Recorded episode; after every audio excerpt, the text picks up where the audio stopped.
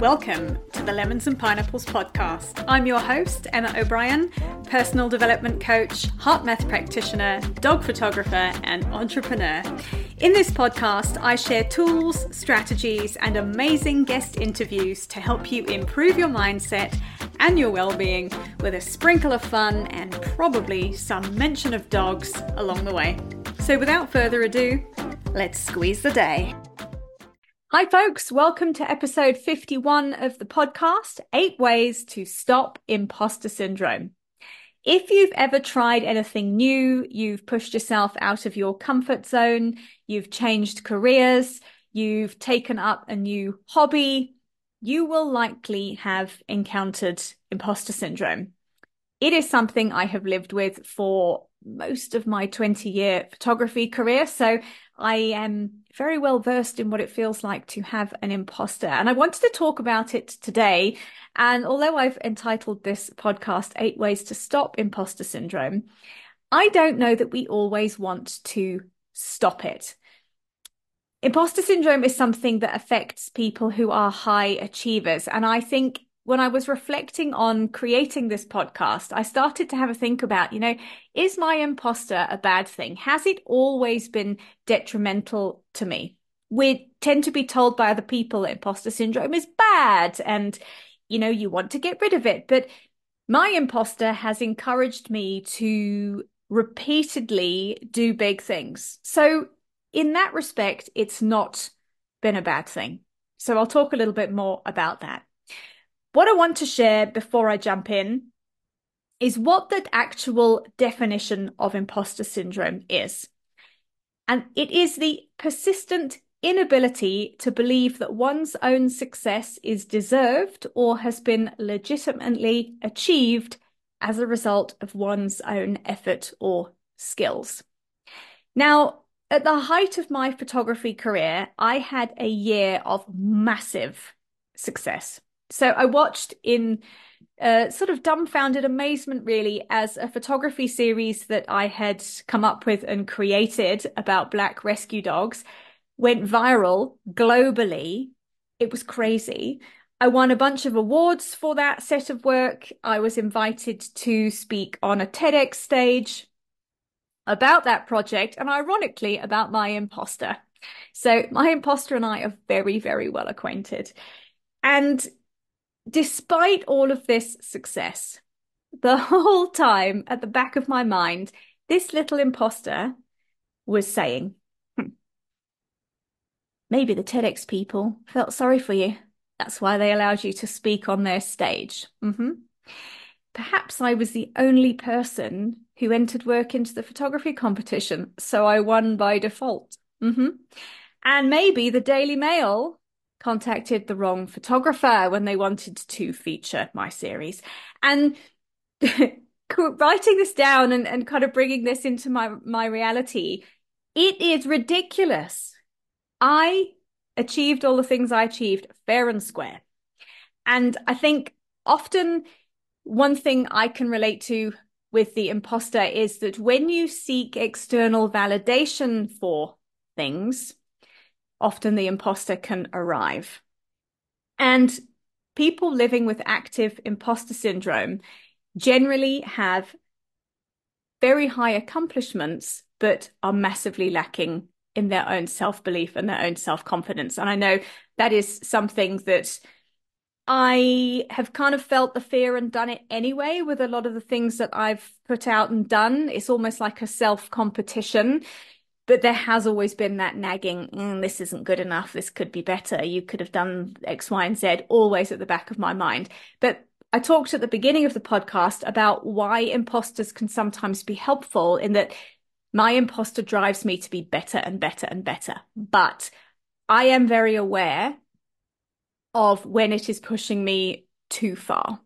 And I think this is a trouble with imposter syndrome. If you don't start to get a handle on it, it will either push you to the point of burnout because you're constantly going to be mm, working to achieve more and whatever you do is never good enough and it becomes a self punishment or you become so paralyzed by the negative self talk that it churns up that you just don't do anything because you're you're too afraid And there has to be a balance here between that kind of paradox that the imposter syndrome causes. It springs to mind for me. I had a coaching client at the end of last year who was incredibly accomplished. Incre- and, I, I, and when I'm talking incredibly accomplished, she had multiple degrees, all passed with, you know, the, the highest mark you could get. And yet she was so worried that somebody was going to find out she actually was incapable. That's when it's very, very damaging. And that is where it is important to start to acknowledge the problem that your imposter is causing and start to work on that self belief muscle. So that is what I'm going to share with you. And I'm going to give you eight ways that you can cultivate self belief and start to really counter the negative effects of imposter syndrome. So, the first thing is I want you to make a list of 25 successes you have had in your life so far. This might look like awards you've won, qualifications you've earned, or personal life achievements. You might have done something that's completely changed somebody's life. You might have successfully raised two children who are out in the world being brilliant humans. That is a success. This is an exercise that will be easy to start with, and then it will get harder as you go down the list and start to hunt for things, especially if you have an active imposter. But push yourself and get to 25. Then, when you have got to 25, point number two is look at your achievements as if they were somebody else's. So once you've made this list, your imposter is going to start going, yeah, but, yeah, but. I had a conversation with a photographer recently who is multi award winning, sells loads of work, has been exhibited in lots of galleries, who said to me, Yeah, I sort of do wonder if people buy my work because they feel sorry for me. So this is what happens when we have big successes and an imposter that takes over. We'll start to mitigate our own success. So I want you to look at the successes you have written down as if they were somebody else's with objective eyes. Have a look at that. And from a scale of one to 10, list, you know, have a look at how impressive these successes are because you will be far more brilliant than you actually give yourself credit for. And when we start to acknowledge our own success, it starts to build it starts to build that self-confidence and self-belief muscle, which is so important when it comes to managing our self-talk. Number 3, list out all the negative thoughts your imposter brings up for you. So this might be things like, yeah, you might have won that competition, but you were probably the only person who entered. Is that reality? Of course it's not. And things like, yeah, but they only hired you to be CEO of the company because, you know, I don't know, you were friends with somebody in HR. Don't think that's going to be true either. So list them out and have a look at are they really based in reality? And I suspect most of the negative thoughts that come up are not. They are complete constructs of your imposter. Write them down and then turn them to their opposite and find examples of the opposite of those thoughts being true. Number four, is there an opportunity to upskill? So, this is where this imposter comes in and is not always a bad thing.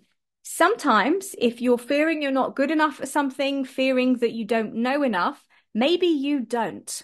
And maybe there's an opportunity for you to find more information, learn more, work with a mentor, get some more training to upskill. When we're very skilled, we feel far more confident. So sometimes that imposter can come from a lack of confidence because we actually could have more knowledge.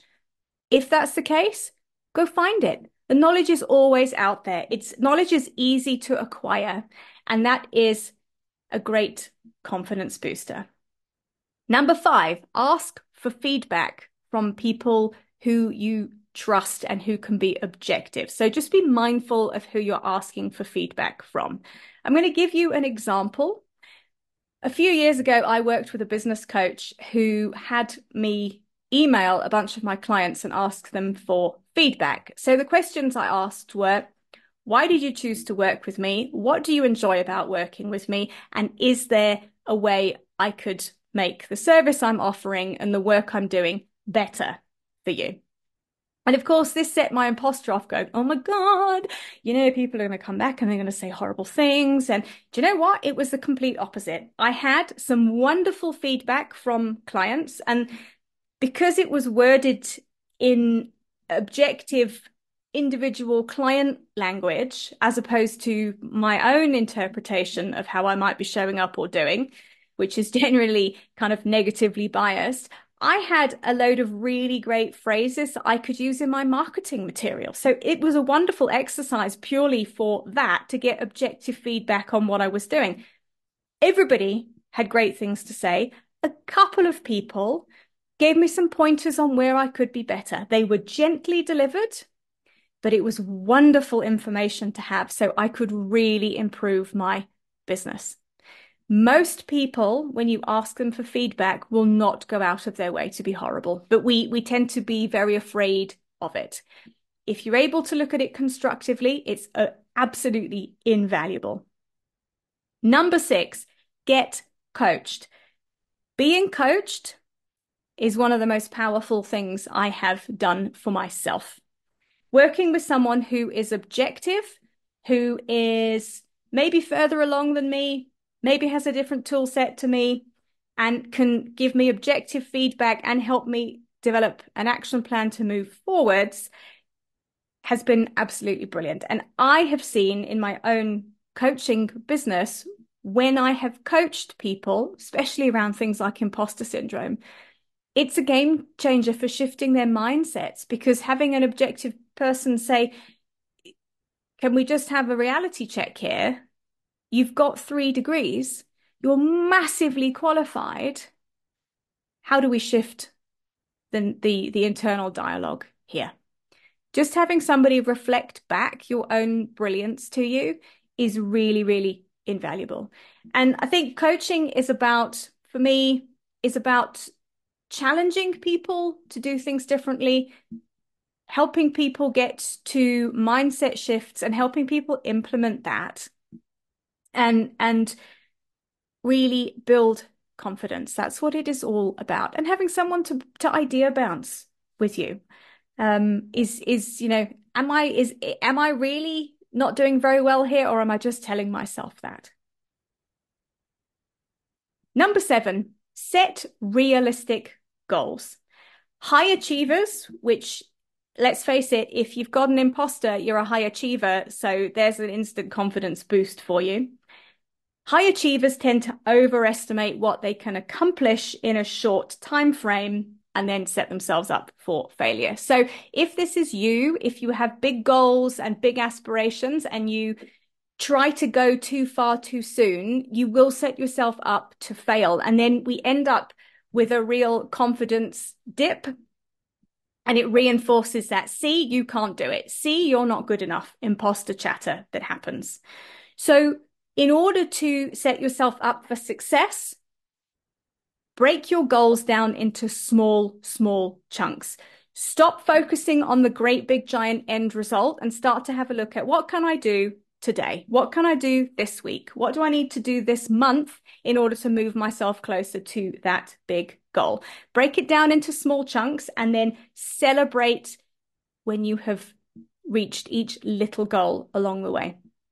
A big thing to do in order to boost your self confidence is to actually acknowledge your own successes. We do that so infrequently, it shifts your mindset. Little wins boost confidence. So see where you can find those in the tasks that you're doing.